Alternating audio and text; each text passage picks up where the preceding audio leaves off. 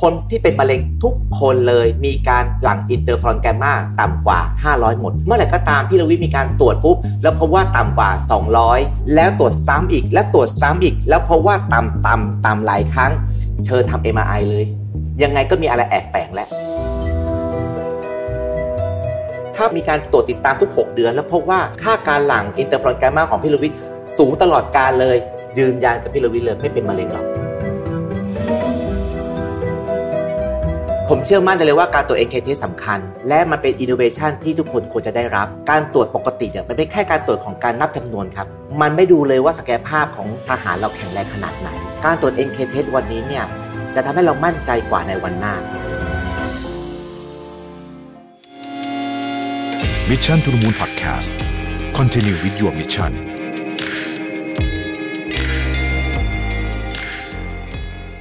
สำหรับ Mission to the Moon Podcast ใน episode นี้นะครับเราจะมาพูดกันถึงเรื่องที่อาจจะไม่ค่อยได้คุยกันเท่าไหร่นะฮะนั่นคือเรื่องของเซลล์ในร่างกายของเรานั่นเองนะครับอย่างที่ทุกคนรู้นะฮะว่าในร่างกายของเราเนี่ยมีเซลล์ต่างๆ มากมายหลายร้อยชนิด แต่ว่าแต่ละชนิดเนี่ยก็จะมีหน้าที่ในการดูแลร่างกายที่แตกต่างกันออกไปนะครับ หนึ่งในเซลล์ที่พวกเราได้ยินแล้วก็คุ้นเคยมากที่สุดก็คือเซลล์เม็ดเลือดขาวนั่นเองนะครับโดยเซลล์เม็ดเลือดขาวเนี่ยทำหน้าที่เป็นเหมือนกับทหารคอยตรวจเชื้อโรค แล้วก็สิ่งแปลกปลอมที่เข้าสู่ร่างกายนะครับแล้วก็ทำหน้าที่กำจัดเพื่อไม่ให้เชื้อโรคสิ่งแปลกปลอมที่จะทำอันตรายร่างกายของเรานั้นน่ะสามารถทำลายร่างกายได้นั่นเองนะครับซึ่งตามความรู้ความเข้าใจพื้นฐานของพวกเราเนี่ยนะฮะเราจะคิดว่าเอ๊ะมีเซลล์เม็ดเลือดขาวที่เป็นทหารเนี่ยยิ่งเยอะน่าจะยิ่งดีหรือเปล่านะฮะแปลว่าร่างกายแข็งแรงหรือเปล่านะครับ ซึ่งจะว่าไปก็เป็นหลักคิดที่ไม่ค่อยถูกต้องสักเท่าไหร่นะฮะเพราะจริงๆแล้วเนี่ยเซลล์ที่เราต้องการในการกำจัดโรคภัยไข้เจ็บเนี่ยเป็นเซลล์ที่มีชื่อว่า NK เซลล์นะครับหลายท่านอาจจะไม่ค่อยคุ้นว่า NK เซลล์คืออะไร มีความสำคัญอย่างไรต่อร่างกายเรานะครับทำไมเราถึงควรที่จะมีการตรวจเช็ค NK เซลล์เป็นประจำและยิ่งกว่านั้นเนี่ยนะครับ NK Cell เนี่ยอาจจะเป็นกุญแจสำคัญในการทำให้เราเข้าใจและเข้าใกล้การป้องกันโรคมะเร็งได้มากขึ้นก็เป็นไปได้นะครับ เพราะฉะนั้นใน Mission to Know ใน episode นี้เนี่ยเราได้รับเกียรติจากนายแพทย์วีรพลเขมรังสรรค์นะครับท่านเป็นนักวิทยาศาสตร์ชีวชีวิตยืนยาวนะครับหรือว่า bio longevity scientist นะครับ แล้วก็เป็นผู้สร้างแรงบันดาลใจแห่งการมีชีวิตที่ยืนยาว หรือว่า longevity inspirationist นะครับ CEO ของ Medis Group และ Medis NK ซึ่งเป็นบริษัทในเครือนะครับ เป็นสถาบันฝากเก็บเซลล์แห่งแรกและแห่งเดียวในประเทศไทยนะครับ ซึ่งเขาเก็บเซลล์และใช้เซลล์ในการรักษาแบบครบวงจรนะครับ วันนี้คุณหมอจะให้ความรู้กับเราในเรื่องของ NK เซลล์และเรื่องที่เกี่ยวกับชีวิตที่ยืนยาวต่างๆนะครับ ยินดีต้อนรับและสวัสดีคุณหมอวีรพลนะครับ สวัสดีครับคุณหมอสวัสดีครับพี่ครับ สวัสดีครับ ก่อนอื่นเลยต้องถามก่อนนะครับว่าจริง ๆ เนี่ยคำว่านักวิทยาศาสตร์ชีวชีวิตยืนยาวเนี่ยเป็นเป็นคำที่เราอาจจะไม่ค่อยได้ยินสักเท่าไหร่ครับนะผมแล้วอยากให้คุณหมอเล่าให้ฟังหน่อยครับว่าจริง ๆ แล้วที่มาที่ไปของของชื่อเนี่ยมาจากไหนครับ จริงๆเอ่อผมเป็นคุณหมอครับใช่แล้วก็เอ่อในวงการแพทย์ทั้งหมดเนี่ยเอ่อหมอที่สามารถเลี้ยงเซลล์ได้เนี่ยมีแค่หมอทางด้านหมอสู ติกรรม เพราะว่าเราทำเด็กหลอดแก้ว พอเรามาดูแลเกี่ยวกับเรื่องของการเอ่อเลี้ยงเด็กหลอดแก้ว เราจึงสามารถที่จะสามารถเลี้ยงสเต็มเซลล์ได้อืมโอเคเอ่อคนทุกคนอาจจะไม่ทราบว่าเราทุกคนเนี่ยยังคงมีสเต็มเซลล์อยู่ แล้วคนเราทุกคนเกิดจากสเต็มเซลล์ไอการที่เรามีชีวิตที่ยืนยาวเพิ่มมากขึ้นเนี่ยสเต็มเซลล์ของเราศักยภาพลดน้อยลงครับอืมแล้วสเต็มเซลล์ของเราเนี่ยแบ่งตัวช้าลง ทำให้เมื่อเรามีอายุที่เพิ่มมากขึ้นเนี่ยเรามีสเต็มเซลล์ที่น้อยลงปุ๊บทำให้เรามีความเสื่อมเพิ่มมากขึ้น Medeze เนี่ยเป็นบริษัทที่จัดเก็บสเต็มเซลล์ปุ๊บเราจึงสามารถที่จะใช้สเต็มเซลล์ในการต่อยอดในการทำ bio longevity ได้ทำให้เรามีชีวิตที่ยืนยาวได้ ปัญหาก็คือว่าจากอุบัติการณ์ทั้งหมดเนี่ยเมื่อเรามีชีวิตที่ยืนยาวเพิ่มมากขึ้น ในการเสริมสร้างร่างกายให้แข็งแรงเพิ่มมากขึ้นเนี่ยเราอาจจะมีภาวะของการเป็นมะเร็งสูงขึ้น เหตุผลก็คือเออเรามักจะมีอุบัติการณ์การเป็นมะเร็งหลังจากอายุ 50 ปีขึ้นไปเกือบหมดเลยอย่างเงี้ยครับตอนเด็กๆไม่ค่อยมีใครเป็นมะเร็งอะอายุเพิ่มมากขึ้นมักเป็นมะเร็งเพิ่มสูงขึ้น เพราะภูมิต้านทานเราต่ำลงเรื่อยๆ อายุ 85 ปี ผู้ชาย 2 คนจะเป็นมะเร็ง 1 คน อายุ 85 ปีผู้หญิง 3 คนจะเป็นมะเร็ง 1 คน นั้นก็ต้องถามเราว่าเราอยากมีชีวิตถึงอายุ 85ไหมโดยการเป็นมะเร็งคงไม่อย่างเงี้ยครับเพราะฉะนั้นก็คือทุกคนควรมีชีวิตที่ยืนยาว เดินได้ไม่เจ็บป่วย หายใจไม่หอบเหนื่อยแถมไม่เป็นมะเร็งอย่างเงี้ยครับอันนี้แหละคือ bio longevity ของแท้อย่างเงี้ยครับผมนั้นขอย้อนกลับไปถามเรื่องของสเต็มเซลล์คุณหมอหน่อยนะฮะปกติเดี๋ยวนี้เด็กๆเอ่อเจเนอเรชันใหม่ๆเนี่ยก็ส่วนใหญ่คุณพ่อคุณแม่ก็จะเก็บสเต็มเซลล์ให้ตั้งแต่ครับผมตั้งแต่เกิดเลยใช่ไหมฮะ ทีนี้เนี่ยเราหวังว่าในอนาคตเนี่ย use case ของ stem cell ที่เราเก็บไว้เนี่ยมันจะออกมาในรูปแบบประมาณไหนครับคุณหมอทุกภาวะความเสื่อมหรือการทำงานผิดปกติทั้งหมดของร่างกายอืมสเต็มเซลล์เนี่ยมีหน้าที่อย่างเดียวเลย คือการที่ฟื้นฟูร่างกายทั้งหมดเลย อะไรที่ทำงานบกพร่องใช้สเต็มเซลล์หมดในทางการแพทย์เราจะคิดว่าเป็นทุกโรคที่เกี่ยวกับความเสื่อมใช้สเต็มเซลล์หมดเลยอย่างเงี้ยครับสมองเสื่อมหัวใจบีบตัวไม่ดี ตับแข็งไตเสื่อมข้อเข่าเสื่อมใช้สเต็มเซลล์เกือบหมดอย่างเงี้ยครับผมใช่เอ่อ จอประสาทตาเสื่อมก็ใช้สเต็มเซลล์หมด แต่สเต็มเซลล์ไม่ได้หยุดแค่นั้น เพราะมันเป็น DNA หรือ genetic พันธุกรรมของเราทั้งหมด เพราะฉะนั้นก็คือในอนาคตยาก็สามารถจะทดสอบบนสเต็มเซลล์ของเราได้ ก่อนเอามาให้เราเอง แล้วถ้าเก็บตอนไม่ได้เก็บตอนเด็กไว้เนี่ยเราสามารถเก็บได้ถึงอายุประมาณเท่าไหร่อะคุณหมอโดยปกติอะพี่ลวิทย์ควรจะเก็บ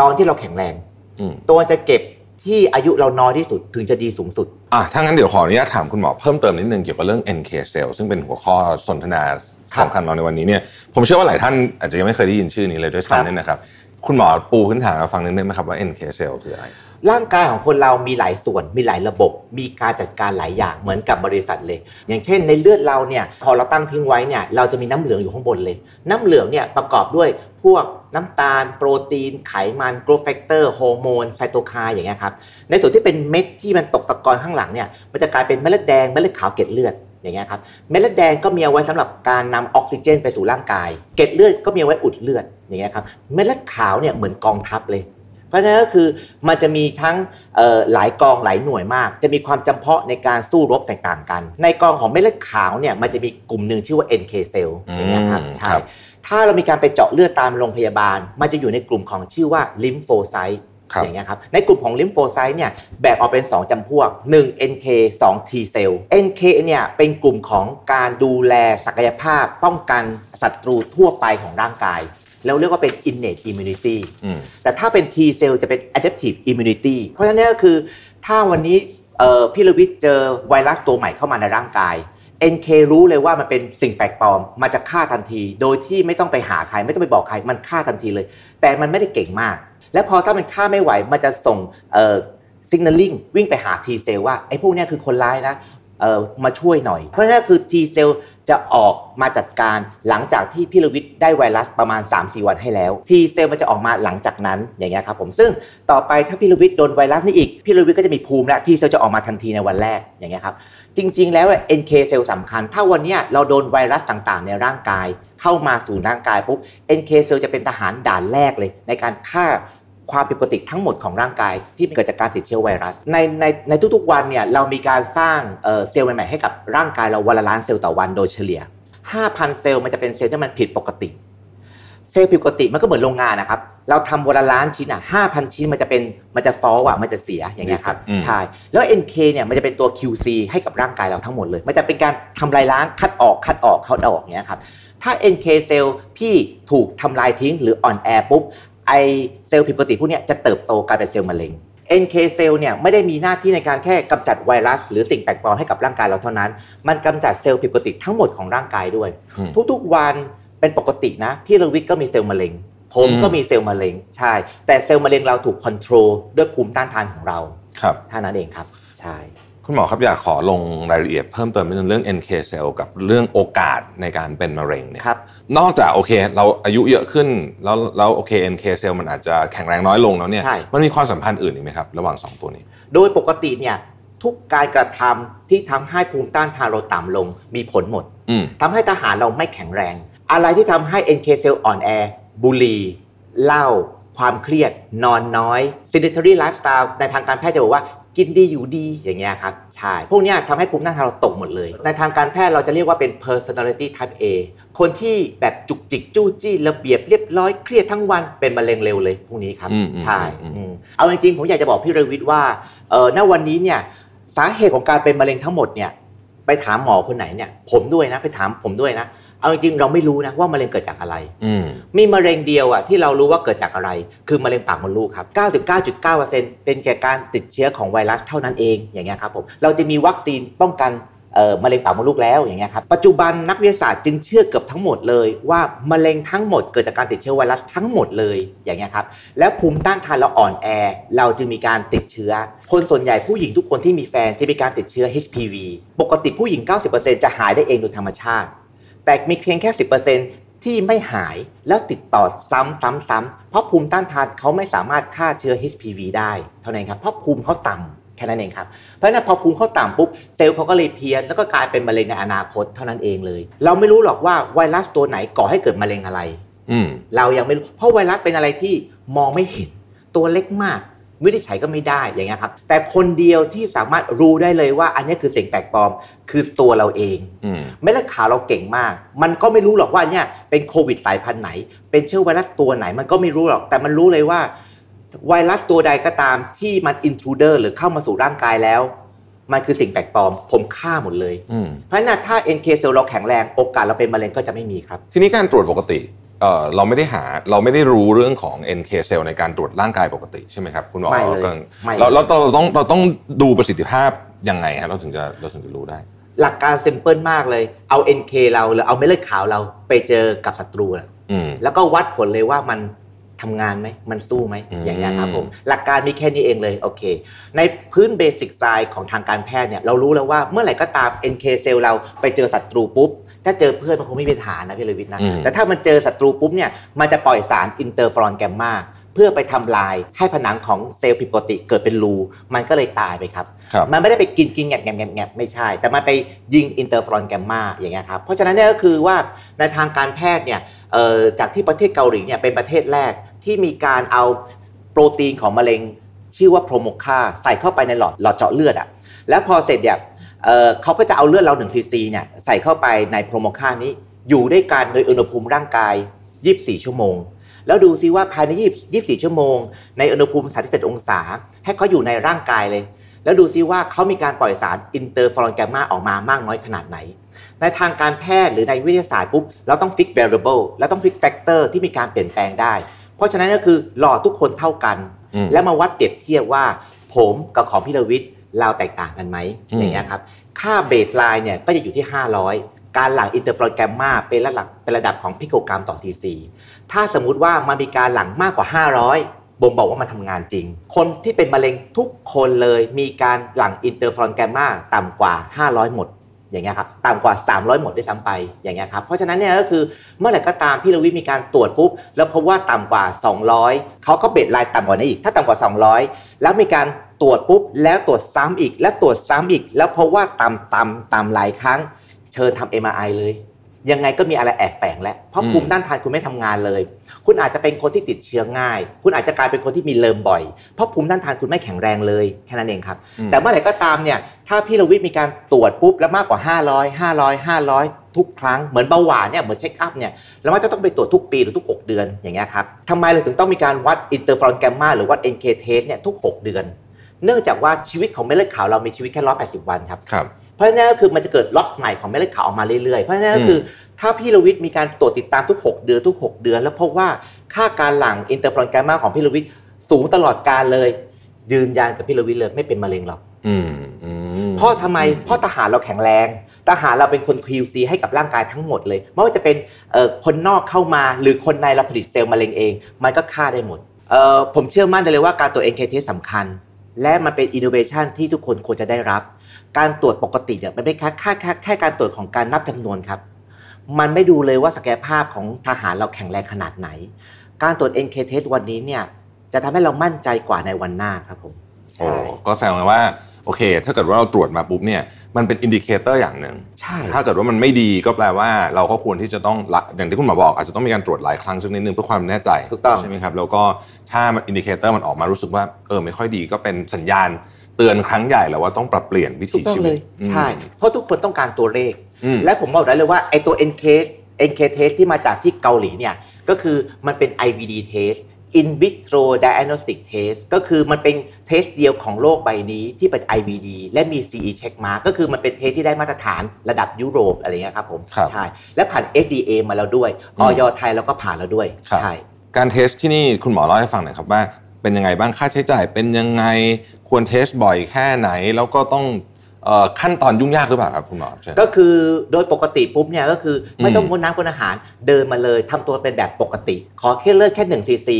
แล้วก็ใส่เข้าไปในหลอด vacuum ดูดสุญญากาศที่ไปอยู่ร่วมกับ Promoca หลังจากนั้นก็ผสมให้ได้ดี หลังจากนั้นปุ๊บเนี่ยเราต้องไปบ่มเขา 1 วันกว่าคุณจะได้ผลอะอย่างน้อย 4 วัน แล้วก็จะมีคุณหมอเนี่ยมาอธิบายคุณว่าค่าของคุณค่าการหลั่ง interferon gamma ของคุณเนี่ยมีมากน้อยขนาดไหนอย่างเงี้ยครับถ้ามากเฮ้ก็แข็งแรง แล้วก็อีก 6 เดือนมาตรวจใหม่ครับอีกคนเดินตรวจใหม่ แล้วก็ตรวจติดต่อกันประมาณสักสองสามครั้ง ถ้าแข็งแรงห้ามากกว่า 500 มากกว่า 500 มากกว่า 500 3ครั้ง ตรวจปีละครั้งก็พอครับอืมแล้วพอเสร็จก็ตรวจปีละ2 2ปีครั้งยังได้เลย หลังจากที่มีการตรวจติดตามไปเรื่อยๆ อย่างเงี้ยครับผมครับใช่แต่ถ้าสมมุติว่ามีการตรวจปุ๊บแล้วค่าต่ำกว่า 200 ไม่เป็นไรก็ปรับเปลี่ยนชีวิตใหม่ แล้วก็ตรวจอีกประมาณสัก 1-3 เดือนครับตรวจใหม่อย่างเงี้ยครับตรวจอีกแล้วยังตามอีกอย่างเงี้ยครับ ก็ปรับเปลี่ยนชีวิตใหม่ก็ได้ครับ แล้วก็ตรวจอีกอย่างเงี้ยครับผมเพราะฉะนั้นก็คือหลังจากที่เรามีการตรวจอย่างน้อย2-3ถึงครั้งแล้วแล้วต่ำตลอดการนะ ผมบอกได้เลย แอบแฝงแน่นอนบางอย่างอืมแล้วเราเจอมาแล้ว 20 กว่าเคสอืมที่เป็นคนไข้อะเป็นมะเร็งขั้นต้น หรือเป็นมะเร็งชั้นเอ่อสเตจหนึ่งซึ่งสามารถรักษาหายขาดได้ร้อยเปอร์เซ็นต์ปัญหาคือคนส่วนใหญ่มาหาหมอระยะระยะสุดท้าย ซึ่งมานั่งบอกว่าให้คุณหมอเนี่ยรักษาให้บางทีมันก็ลำบากใจอย่างเงี้ยครับเพราะมันรักษาไม่ได้ แต่ถ้าสมมุติว่าเราสามารถตรวจก่อนแล้วเราก็พบว่าภูมิต้านทานเราต่ำปุ๊บเราจึงสามารถที่จะไปรักษาก่อนเริ่มเริ่มต้นได้เลยอืมอย่างเงี้ยครับผมอืมใช่จริงๆแล้วเนี่ยการตรวจเนี่ยเอ่อทำได้ง่ายมาก จริงๆไม่ราคาไม่แพงด้วยใช่ไหมครับคุณหมอ ปกติเนี่ยอยู่ที่ 9,500อ่าถูกมาก แล้วความเป็นจริงเนี่ยดีกว่าการไปตรวจ ค่ามะเร็งอีก วันนี้เนี่ยถ้าผมไปตรวจมะเร็งต่อมลูกหมากผม PSA ค่าความไวอะอยู่แค่ 75%นะครับวันเนี้ยผมไปตรวจมะเร็งลำไส้เลย ค่าความไวอยู่แค่ 50%นะ CEA อย่างเงี้ยครับ CA 199 ค่าความไวก็ต่ำเหมือนกันครับ PSA ค่าความไวก็ต่ำครับ แต่เราไปตรวจตัวละ2,000อะอืมเพราะฉะนั้นก็คือการที่เราจะไปตรวจดู tumor marker หลายตัวเนี่ยผมเชื่อว่าเราตรวจ NK test ตัวเดียวน่าจะคุ้มกว่าครับและจริงๆเนี่ยมันสำคัญมากด้วย เพราะมันไม่ได้ดูแค่มะเร็งเดียวนะอืมมันดูระบบภูมิต้านทานของเราทั้งระบบเลยอืมถ้าภูมิต้านทานเราดีหวัดก็ไม่เป็นครับ ติดเชื้อก็เป็นน้อยครับอืมแถมเป็นมะเร็งก็เป็นต่ำอืมใช่ครับผมครับเพราะฉะนั้นที่คุณหมอบอกช่วงแรกก็อาจจะตรวจทีนิดนึงครับเพื่อความแม่นยำนะฮะใช่ครับแล้วถ้าค่ามันดีก็เว้นไกลได้หน่อยหนึ่งอะชวนคุณหมอคุยอีกนิดนึงเรื่องของเทคโนโลยีทางการแพทย์นะคครัรับบว่าจริงๆแล้วเนี่ยเราก็เห็นข่าวออกมาตลอดเลยนะว่ามันเป็นศาสตร์ที่เอ่อ ต้องบอกว่าโลกให้ความสำคัญเยอะจริงๆครับใช่ไหมครับคุณหมอลองฉายภาพให้เราเห็นเนี่ยนะครับว่าสัก10ปีข้างหน้าเนี่ยไม่ใช่เฉพาะเรื่องของเอ่อเรื่องของเซลล์เรื่องของโรคมะเร็ง แต่ว่าคุณภาพชีวิตของคนเนี่ยมันจะเปลี่ยนไปขนาดไหนในในความในความเชื่อของคุณหมอแล้วกัน หลังจากเทคโนโลยีเข้ามาเปลี่ยนชีวิตพวกเรา ผมบอกได้เลยอะมณีแดงก็มาแล้วอืมอืมอืมอืมโลกเนี่ยวิ่งไปทางด้าน longevity เกือบหมดนะคอืรับมมันเป็น personalized lifestyle เกือบหมดแล้ว มือถือก็เป็น personal lifestyle ใช่ medical ก็เป็น medical personalized medicine อย่างเงี้ยคครัรับบเป็นปกติอย่างนี้เลย อีก 10 ปี 20 ปีข้างหน้า พี่ระวิทย์70 ปี พี่ระวิทย์ก็ยังไม่เกษียณหรอกอืมแต่ก่อนเนี่ยตอนที่เราเป็นเด็กเนี่ย60 ปีถือว่าแก่นะใช่แต่วันนี้เนี่ยพอเราอายุ 40 เราเห็นคนที่เกษียณอายุ 60 แล้ว แล้วว่าเขายังทำงานได้อีกเยอะอืมเขายังไม่แก่เลยอย่างเงี้ยครับเพราะฉะนั้นก็คือรุ่นเราดับผมบอกได้เลย เราต้องเกษียณอายุ 75 อืมใช่ เพราะคนเราเนี่ยจะมี detection ของการที่ตรวจสอบศักยภาพเราเดี๋ยวนี้เราหมั่นไปตรวจสุขภาพเยอะขึ้นใช่กินอาหาร clean food เยอะขึ้นอืมทางการแพทย์ก็ตรวจวินิจฉัยได้เร็วขึ้นผ่าตัดก็ได้ได้ดีขึ้น เดี๋ยวนี้เราไม่ได้ผ่าตัดแค่ระดับตามองนะแล้วแต่เราผ่าตัดระดับของ 4K เลยอืมวิ่งไปถึง 8K เลยด้วยครับครับ ใช่เพราะเราเห็นมากระทั่งเส้นเลือดฝอยน่ะอืมโอกาสพลาดต่ำมากอย่างเงี้ยครับแล้วเราก็สามารถที่จะมีเซลล์บำบัดอีกอย่างเงี้ยครับแล้วเราก็จะมีเรื่องของ target therapy อีก target therapy ก็คือในอนาคตเนี่ยเราจะไม่คิดคำนึงแล้วว่าพาราเซตามอลสามหนึ่งเม็ดสามารถผลิตเป็นล้านล้านเม็ดเลย แล้วก็ช่วยคนได้เกือบหมดเลยอืมจะไม่คิดอย่างนั้นแล้วครับ ต่อไปในอนาคตทุกคนจะมีความแตกต่างกันอ่าพี่ลูกวิทย์อาจจะไม่ทราบเนาะณวันนี้เนี่ยถ้าผมเป็นมะเร็งตับแล้วกันเนาะผมจะได้โปรโตคอลเดียวครับ ของอืมการให้ยาเคมีอืมอืมอืมแต่วันเนี้ยคุณหมอเรารู้แล้วว่ามะเร็งแต่ละคนไม่เหมือนกันอ่าการที่เราให้ยาเหมือนเดิมเหมือนเดิมเนี่ยบางทีเนี่ย side effect หรือผลข้างเคียงมากกว่าที่คนไข้จะได้ benefit อีกอืมมันก็คือเกี่ยวกับวาสนาเลยว่าคุณจะได้ตอบสนองได้ดีไหมเลยอืมใช่ อย่างนั้นเลยอ่าเพราะฉะนั้นก็คือผมบอกได้เลยว่า ในอนาคตนอกจากเราจะมีการอาหารการกินที่ดี ชีวิตที่ดีไลฟ์สไตล์ที่ดี ผมว่าการทำงานเราจะสั้นลงอีก ปกติณวันเนี้ยผมว่าเราทำงาน 5 วัน ผมว่าอนาคตกฎหมายจะออกให้เราทำงานแค่ 4 วันมั้งอืมอะไรอย่างเงี้ยนอกนอกจากนี้ปุ๊บเนี่ยการวินิจฉัยทางการแพทย์ก็ดีผ่าตัดก็ดี กินยาก็ดีอย่างเงี้ยครับครับเพราะฉะนั้นก็คือเออเรามีเซลล์ด้วย เรามีเกี่ยวกับเรื่องของ target therapy อีกอย่างเงี้ยครับผมเชื่อว่าเราจะอยู่เป็นระดับของอายุ 90 ปีถึง 100 ปีแน่นอนนะโดยครับค่ามีเดียนนะอืมก็คือปัจจุบันเนี่ยถ้าประเทศไทยเนี่ยเป็นแบบ developing country แบบเนี้ย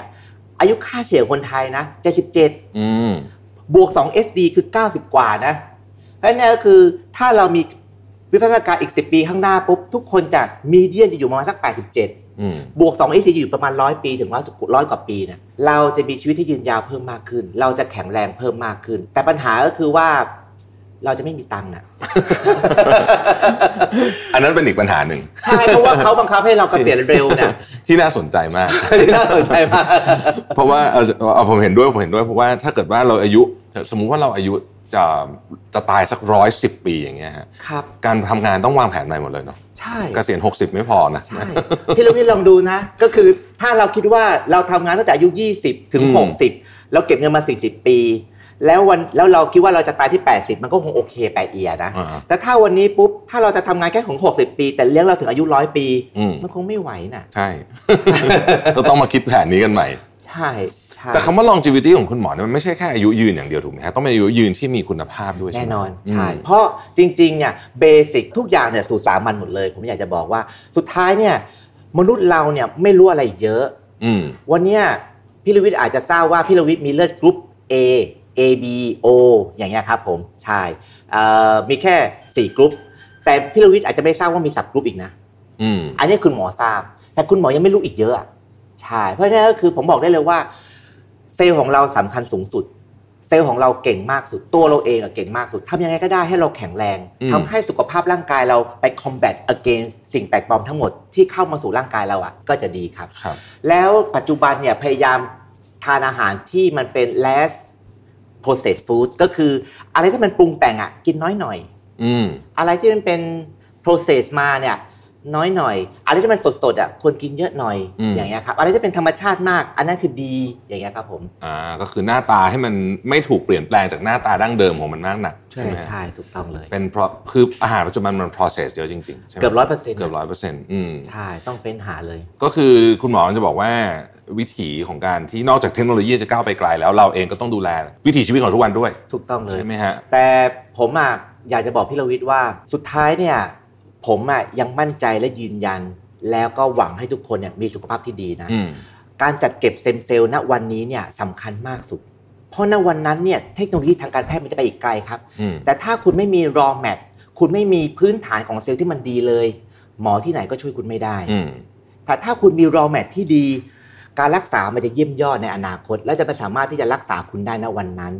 แค่นั้นเองครับผมอืมครับโอ้โหเน้นอีกทีหนึ่งเลยว่าสเต็มเซลล์เนี่ยเก็บไว้วันนี้ อนาคตได้ใช้แน่นอนร้อยเปอร์เซ็นต์ได้ใช้แน่นอน เดี๋ยวนี้เด็กส่วนใหญ่เก็บหมดเลยเนาะเด็กแรกเกิดครับเลยคุณพ่อคุณแม่ก็จะเก็บให้ แต่ว่ามันก็เป็นช่วงหลังๆมานี้เองที่น่าจะสัก 20 ปีได้ไหมคุณหมอครับผใช่มไหมฮะถูกต้องเลยแต่ว่าก่อนหน้านั้นเนี่ยเราไม่รู้เรื่องไม่ไม่ได้ไม่ค่อยไม่ค่อยมีความรู้เรื่องนี้เนาะใช่ขออีกครั้งว่าสรุปแล้วเราอายุเยอะไม่ได้เป็นเด็กเราก็เก็บได้ใช่ไหมถูกต้องเลยอืมคือ คุณหมอเราไม่ได้รักอยากรักษาเด็กในอนาคตนะอืมเราต้องการรักษาคนป่วยปัจจุบันครับเพราะฉะนั้นคุณหมอเราเนี่ยจึงอยากที่จะใช้สเต็มเซลล์ของคนปัจจุบันในการรักษาของคนปัจจุบันอืมถ้าเราสามารถจัดเก็บสเต็มเซลล์ได้ตั้งแต่ตอนอายุเรา 20 30 40 หรือวิ่งไปถึงจะอายุ 70 80 ปัจจุบันเนี่ยการรักษาข้อเข่าเสื่อมก็ใช้สเต็มเซลล์จากไขมันของตัวเองเช่นเดียวกันอืมอย่างเงี้ยครับเพราะฉะนั้นเนี่ยคนทุกคนมีภาวะเสื่อมตอนอายุ 60 70หมดเนี่ยครับแล้วก็สามารถที่จะใช้สเต็มเซลล์ของเขาณอายุ 60 70เนี่ยมารักษาเขาได้ครับอืมใช่ซึ่งเอ่อโดยโดยปกติเนี่ยเราสามารถจัดเก็บสเต็มเซลล์ให้กับคนถึงอายุ 90 ปีได้เลยอืมคนทุกคนสเต็มเซลล์ยังคงทำงานอยู่ ถ้าสเต็มเซลล์ไม่มีการแบ่งตัวเซลล์ใหม่เราคงเสียชีวิตไปแล้วอืมใช่ครับผมเพราะฉะนั้นก็คือควรจัดเก็บ ตอนที่เรายังแข็งแรงอืมแต่ถ้าวันนี้เราป่วยแล้วก็สามารถจัดเก็บได้ครับผม แต่อาจจะต้องใช้ไขมันเยอะหน่อยอืมเพื่อได้รอแมทขึ้นมาเยอะหน่อยไอตัวที่ไม่แข็งแรงจะตายไปหมดเลยครับอืมใช่ผมครับชอบคำว่า raw mat คือจริงๆมันคือ raw material ของการรักษาในอนาคตจริงถูกต้องเลยใช่ไหมเกือบทั้งหมดเลยเออใช่ครับผมๆและใช้ของตัวเองดีที่สุด ใช่เลยเอ่อแต่ว่ามันก็มีคนบอกว่าของลูกก็พอไหวใช่ไหมคุณหมอหรือไม่แน่เหมือนกัน แล้วแต่ เอาจริง ๆ ปุ๊บเนี่ยก็คือว่าถ้าพี่รวิทย์หวังที่จะสร้างเซลล์ปอดใหม่อืม เซลล์ไตใหม่ เซลล์กระดูกอ่อนใหม่ พี่รวิทย์ต้องใช้ของตัวเองอ่าเพราะเซลล์ของลูกจะไม่เหมือนกับพี่รวิทย์เลยร้อยเปอร์เซ็นต์ใช่ห้าสิบเปอร์เซ็นต์มาจากภรรยาอืมเซลล์ของลูกจะไม่สามารถแปรเปลี่ยนเป็นเซลล์ปอดเซลล์ไตเซลล์หัวใจเราได้เลยอ่าร้อยเปอร์เซ็นต์ทางทฤษฎีเป็นไปไม่ได้ มันจะถูกจับกินโดยเม็ดเลือดขาวเราเกือบหมดอืมแต่เซลล์ของเราเองจะแปรเปลี่ยนไปเป็นเซลล์หัวใจเซลล์ปอดเซลล์ไตของเราได้ครับจึงต้องจึงต้องใช้เซลล์ของเราเองในการฟื้นฟูอวัยวะของเราอืม ทีนี้อยากให้คุณหมอช่วยสรุปเป็นการ wrap up ครับว่าเอ่อผมเชื่อว่าคุณหมอเนี่ยมีความตั้งใจอยากจะเห็นผู้คนเนี่ยชีวิตยืนยาวนานอย่างมีคุณภาพด้วย ไม่ใช่แค่อายุเป็นตัวเลขยืนอย่างเดียวครับผมแต่ว่ามีคุณภาพชีวิตที่ดีด้วยเนี่ยนะครับ อยากให้ฝากถึงคนไทยเลยครับว่าเราจะมีคุณภาพชีวิตที่ดีเนี่ยต้องเริ่มต้นจากตัวเองไงบ้างครับเอ่อผมว่าเอ่อการที่เราจะมีสุขภาพที่ดีเนี่ยเราต้องเอ่อรู้เกี่ยวกับตัวตนก่อนอืมเอ่อว่าเราสุขภาพ เป็นยังไงอย่างเงี้ยครับจิตใจสำคัญสูงสุด ความนึกคิดสำคัญสูงสุดอืมเมื่อไหร่ก็ตามเรามีความตั้งใจสูงแล้วว่าเราอยากจะมีคุณภาพชีวิตที่ดีปุ๊บเราก็ต้องเปลี่ยนไลฟ์สไตล์เปลี่ยนเปลี่ยนมาเป็นแบบทานอาหารที่เป็น processed food น้อยหน่อยอืมนะครับเนาะแล้วก็มาเอ่อดูแลสุขภาพ นั่งสมาธิออกกำลังกายเบาๆนะไม่ได้ผมไม่ได้เน้นเป็นไอรอนแมนอ่าใช่แล้วก็ตรวจสุขภาพ ที่มันครับเหมาะสมกับร่างกายหน่อยอย่างเงี้ยครับในกรณีที่เราเนี่ยมีคนในครอบครัวเป็นมะเร็งอืมเราควรจะตรวจ NK test อืมเพราะว่าเอ่อมันจะมีการตรวจสอบสุขภาพเราเลยว่าพระภูมิหน้าทานเราแข็งแรงมากน้อยขนาดไหนอืมอย่างเงี้ยครับ นอกจากการตรวจทั่วไปของการตรวจประจำปีอย่างเงี้ยครับครับ ใช่ครับผมการที่มีคนในครอบครัวเป็นมะเร็งมีโอกาสที่เราจะเป็นมะเร็งมากขึ้นใช่ไหมคุณหมอเอ่อโดยโดยโดยหลักการเนี่ยทางการแพทย์อะเราเป็นเรื่องของระบาดวิทยา พอระบาดวิทยาปุ๊บเนี่ยเรามักจะมีความรู้สึกเลยว่าคนใกล้ๆกันมักจะเป็นเหมือนกันคนหมู่บ้านกันมักจะเป็นคล้ายๆกันอะไรอย่างเงี้ยครับอืมมะเร็งผิวหนังมักจะเป็นคนยุโรปอะไรอย่างเงี้ยคนไทยไม่ค่อยเป็นมะเร็งผิวหนังอะไรอย่างเงี้ยครับอืมใช่เพราะนั่นก็คือระบาดวิทยามันเป็นแบบนั้นไป แล้วก็บางทีเราก็เลยไปอ้างเองว่าอาจจะเป็นกรรมพันธุ์แต่ความเป็นจริงมันอาจมันอาจจะไม่เป็นกรรมพันธุ์สักทีเดียว มันอาจจะเป็นเกี่ยวกับเรื่องของวัฒนธรรมของบ้านอ่ามันอาจจะเป็นเรื่องของการกินของบ้านอาหารบ้านนี้ใช่อืมมันอาจจะเป็นเรื่องของการ กินอยู่หรือว่าดูแลสุขภาพหรือการไปเที่ยวหรือว่าเป็นอย่างนั้นอย่างนี้อยู่แล้วไงครับครับแต่ผมอยากจะบอกบางอย่างเกร็ดเล็กเกร็ดน้อยเนี่ยเอิ่มเวลาที่ผมเนี่ยเป็นมะเร็งและผมหายแล้วนะ ผมเนี่ยคือได้รางวัลได้ลอตเตอรี่รางวัลที่หนึ่งไปแล้วครั้งหนึ่งอืมแล้วณปัจจุบันเนี่ยทางการแพทย์ก็คือปล่อยให้คุณดูแลสุขภาพตัวเองไป กินดีๆ อยู่ดีๆ ออกกำลังกายป้องกันปุ๊บ แต่เขาไม่มีวิธีการรักษาเลย ไม่มีการตรวจด้วยซ้ำไปอย่างเงี้ยครับเพราะฉะนั้นเนี่ยคือเป็นอีกทีหนึ่งไปทำ MRI เพราะว่ามันเกิดขึ้นมาใหม่แล้ว คุณอาจจะไม่ได้ลอตเตอรี่ครั้งที่สองนะพี่อืมลวิทย์ใช่เพราะฉะนั้นเนี่ยก็คือณวันนี้ปุ๊บเนี่ยถ้าเราหลุดพ้นจากการเป็นมะเร็งและเราโชคดีแล้วผมบอกได้เลย คนพวกเนี้ยควรตรวจ NK test ทุก 6 เดือนตลอดชีวิตอืมถ้าเรามีภูมิต้านทานสูงแล้วโอกาสที่มะเร็งจะกลับมาแทบไม่มี อย่างนั้นนะก็คืออยากจะฝากไวันนี้นึงว่าคนที่เป็นมะเร็งแล้วก็ควรตรวจ NK test ครับสำคัญมากสำคัญมาก ผมเนี่ยหวังคนกลุ่มนี้มากกว่าคนกลุ่มสุขภาพดีด้วยซ้ำไป อืมเห็นภาพเลยว่าเพื่อป้องกันไม่ให้มันกลับมาอีกใช่จะได้รู้ตัวก่อน ถูกต้องเลยจะป้องกันก่อน ผมจริง ๆ ผมได้มีโอกาสทีมงานคุณหมอได้มาเจาะเลือดผมเมื่อสักไม่กี่วันที่ผ่านมาก่อนเรามาเจอกันเนาะวันนี้ก็เลยมีผลมาเล่าให้ฟังด้วยใช่ไหมครับคุณหมอใช่ครับวันนั้นพักผ่อนดีไหมครับวันนั้นก็ช่วงนี้พักผ่อนไม่ค่อยดีเท่าไหร่จะเห็นว่าตาปรือๆนะฮะ แต่ว่าก็คือเอ่อผลของพี่รวิทย์เนี่ยอยู่ที่ 630อืมซึ่ง 630เนี่ยถือว่าเกิน 500ครับปกติเนี่ยค่าแม็กซิมัมเนี่ยอยู่ที่อืม3,000 บางคนถึง 4,000 เลยก็มีครับ โอ้โหโอ้โหมันเขาแข็งแรงจริง ๆ อย่างเงี้ยครับใช่อ่าเพราะฉะนั้นก็คือแต่ถ้าต่ำกว่า2 200 อย่างเงี้ยครับ ก็อาจจะต้องไปปรับเปลี่ยนชีวิตแล้วก็มาตรวจซ้ำใหม่ครับใช่ครับ แต่ถ้ามากกว่า 500เนี่ยผมบอกได้เลย พี่ลวิทย์วันเนี้ยอยู่กับผมอีกยาวนะ โอ้ก็ดีใจนะฮะที่เห็นอย่างนี้ แต่ว่าถ้าเกิดว่าเราทำตัวดีขึ้นอีก ค่าก็อาจจะสูงขึ้นอีกได้ เอาจริงๆถูกต้องเลย แต่คือพวกเนี้ยมันเป็นวัดวัดระดับเป็นพิโคกรรมอืมเพราะฉะนั้นเนี่ย630กับ730อาจจะไม่แตกต่างกันเยอะ ใช่ เพราะว่ามันเป็นพิโคกรรมเลย มันเป็น10ยกกำลังลบ12อะอืมไม่ใช่ครับไม่ใช่ลบเก้านะต่ำกว่านาโนอีกอืมอย่างเงี้ยครับพี่ใช่เพราะฉะนั้นก็คือบางทีการวัดเนี่ยอาจผมไม่อยากจะบอกให้ทุกคนอะมานั่งเครียดเหมือนกับเบาหวานอะ เหมือนว่าเบาหวานร้อยห้าสิบร้อยเจ็ดสิบร้อยแปดสิบอะไรอย่างเงี้ยครับใช่แต่อันเนี้ยความเป็นจริงเนี่ยค่ามันเป็นพิโกรกรัมต่อซีซีของเบาหวานเป็นเดซิลิตรเพราะมันมันมันลดยกสิบยกกำลังลบหนึ่งเองครับอ่าอันเนี้สิบกำลังลบสิบสองเลยอ๋อใช่เพราะฉะนั้นมันก็จะ sensitivity สูงมาก ใช่ถูกต้อง เพราะฉะนั้นก็คือถ้าต่ำกว่า 200 พี่รวิทย์ค่อยกังวลค่อยกังวลใช่อืมแต่ตอนนี้พี่รวิทย์ยังทำงานได้เป็นปกติเลยครับ แข็งแรงทำงานเหมือนเดิมครับทำงานเหมือนเดิมวิตดีแล้ว ขอบคุณมากครับคุณหมอ สุดท้ายจริงๆนะครับคุณหมอ คุณหมอมีความฝันกับ Medis เนี่ยยังไงบ้าง อนาคตอยากเห็นที่นี่เป็นยังไงครับ ผมเป็นคนหนึ่งที่ผ่าตัดแล้วไปพูดที่อเมริกานะ แล้วก็ในลิฟต์เนี่ยมีคนต่างชาติเยอะแยะมากเลยอ้าว where you come from Japan เขาใช้แคนครับคนอเมริกา where you come from Taiwan เขาใช้แคนครับ where you come from Thailand มันไม่ใช่แคนมันเป็นแบบนี้จริง ๆ ในระดับโลกเนี่ย เราคือชนชั้น3นะผมอยากจะบอกใช่ แต่ณวันนี้ผมไม่ได้อายใครในการเป็นคนไทย ผมภาคภูมิใจในการเป็นคนไทย และผมบอกได้เลยว่าณวันนี้เมดิสเป็นที่หนึ่งในซับซิฟเอเชีย ขอประมาณอีก 5 ปีถึง 10 ปี เราจะเป็นที่หนึ่งในเอเชียแน่นอน เราจะมีแลบในทุกประเทศของเอเชียทั้งหมดอย่างเงี้ครับผมใช่ซึ่งแล้วทำไมผมไม่พูดถึงในเรื่องของยุโรปกับอเมริกา ผมบอกให้ว่าอีก 10 ปี 20 ปี ผมก็เปลี่ยนความคิดเขาไม่ได้ เพราะคนทั่วไปมีความรู้สึกว่าประเทศไทยคือประเทศ developing country ทำทำไมเราถึงจะมีเอ่อ innovation อะไรขนาดนี้ medical innovation อะไรขนาดนี้อย่างเงี้ยครับ ผมไม่กล้ารับปากว่าในอีก 20-30 ปีข้างหน้า ตอนที่ผมอายุ 80 เนี่ย ผมจะสามารถเป็นที่หนึ่งในอเมริกาได้ไหม แต่ผมสามารถยืนยันได้เลยว่าอีก 10 ปีข้างหน้าเราจะเป็นที่หนึ่งในเอเชียนะใช่ครับผมครับ ก็เป็นกำลังใจให้คุณหมอนะครับ วันนี้ขอบคุณมากเลยนะครับ ที่ให้ความรู้กับเราเยอะมากเลยนะครับ สนุกมากแล้วก็จริงๆต้องบอกว่ามีประโยชน์มากๆเลยนะครับ เพราะฉะนั้นใครที่อยากจะตรวจ NK cell ผมแปะเดี๋ยวผมแปะเอ่อที่ติดต่อไว้ให้ใน description ของโอเคเอพิคโซรับดนี้นะครับ ขอบคุณคุณหมอมากนะครับ ขอบคุณมากครับ พี่ระวิทย์ครับ วันนี้นะครับก็ต้องถือว่าเราได้ความรู้แล้วก็ความเข้าใจในเรื่องของระบบภูมิคุ้มกันของร่างกายเรากันมากขึ้นทีเดียวนะครับ แล้วก็เราได้รู้จักแล้วก็รู้ถึงความสำคัญของ NK cell กันด้วยนะครับ ว่ามีความสำคัญยังไงนะครับยังไงวันนี้ผมต้องขอขอบคุณนายแพทย์วีรพล เขมรังสรรค์นะครับ ผู้ก่อตั้งและ CEO ของ Medis Group และ Medis NK มาณที่นี้ด้วยนะครับสำหรับใครที่สนใจนะครับ สามารถติดต่อ Medis NK ได้ที่ลิงก์ด้านล่างที่เราแปะไว้ใน description นี้นะครับ เราพบกันใหม่ใน episode หน้านะครับ สวัสดีครับ Mission to the Moon Podcast Continue with your mission